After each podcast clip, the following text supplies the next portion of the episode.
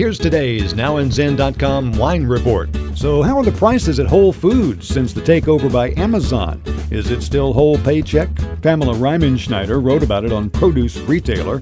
Gordon Haskett research advisors find the cost of a basket of groceries at Whole Foods has gone up by an average of 1% since the Amazon Echo started appearing on the shelves. The average price increase on each item is 1.6%. Snackers are being hit the hardest as Whole Foods healthy snack foods have jumped more than 5% since the sale. Dry goods were up 2.5%, while beverage, bakery, and frozen goods increased 1.3%. If you're eating healthy, you're getting a break. Produce is down by almost 5% since Amazon came in. The Haskett numbers didn't cover alcohol, but that's what I like best about Whole Foods.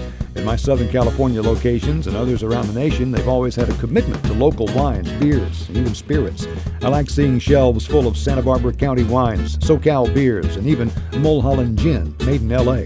Explore wine on Now and Zin, Z-I-N.com. Thanks for listening. Hope you'll download us again soon. The music for the podcast is by Kevin MacLeod. I'm Randy Fuller. Read all about it on NowAndZin, Z-I-N.com.